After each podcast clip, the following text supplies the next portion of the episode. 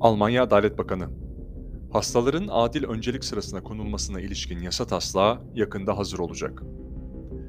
Adalet Bakanı Marco Buschmann, Federal Anayasa Mahkemesi'nin kararı doğrultusunda Alman hükümetinin kapasitesi dolmuş hastanelerin kimin tedavi alacağına karar vermek zorunda kalması durumunda engeli ve önceden mevcut koşulları olan kişileri korumaya yönelik yasa tasarısı sunacağını söyledi.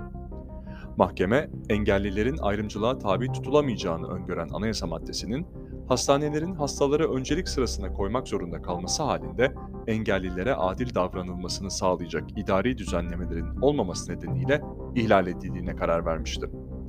Karar, milletvekillerinin savunmasız insanları korumak amacıyla yasal olarak bağlayıcı kriterler belirlemek için gecikmeksizin hareket etmeleri gerektiğini söylemekle birlikte bunun nasıl yapılması gerektiğini belirtmemişti. Karlsruhe'deki mahkemeye koronavirüs pandemisinin hastanelerin sınırlarını zorlaması nedeniyle engeli ve önceden mevcut koşulları olan 9 kişi şikayette bulundu. Şikayetçiler ağır hastalık veya COVID-19'dan ölme risklerinin daha yüksek olduğuna dikkat çekti. İstatistiksel olarak hayatta kalma ihtimallerinin düşük olması nedeniyle yoğun bakım yataklarında önceliğe sahip olmayacaklarından korkuyorlar. Divi yani Acil Tıp Derneği de dahil olmak üzere Alman sağlık kuruluşlarından alınan yönergeler hastanın kırılganlığı ve mevcut hastalıklarını dikkate alarak hayatta kalma olasılığını öncelik sırasına koymak için ana kriter olarak belirlendi.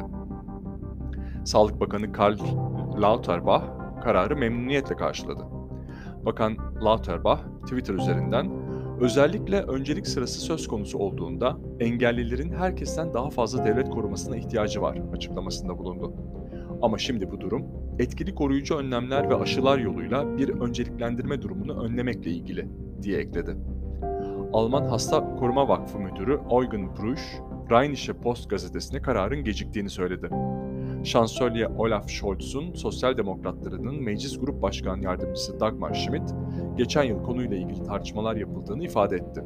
Ayrıca mahkemenin açık yetkisi sayesinde hızlı bir şekilde hareket etmesinin mümkün olması gerektiğini söyledi. Almanya, omikron varyantı hızlıca yayıldığı için 5. bir koronavirüs enfeksiyonu dalgasına hazırlanıyor. Robert Koch Enstitüsü salı günü 3218 yeni omikron vakası bildirdi. Bu sayı önceki güne göre %45 daha fazla ve toplam rakamı 10.443'e çıkardı genel olarak Almanya salı günü 21.080 yeni koronavirüs vakası bildirdi. Böylelikle toplam vaka sayısı 7 milyon 26.369 oldu. Robert Koch Enstitüsü'ne göre salı günü yetişkin yoğun bakım yataklarının %19'u COVID-19 hastaları tarafından dolduruldu. Müzik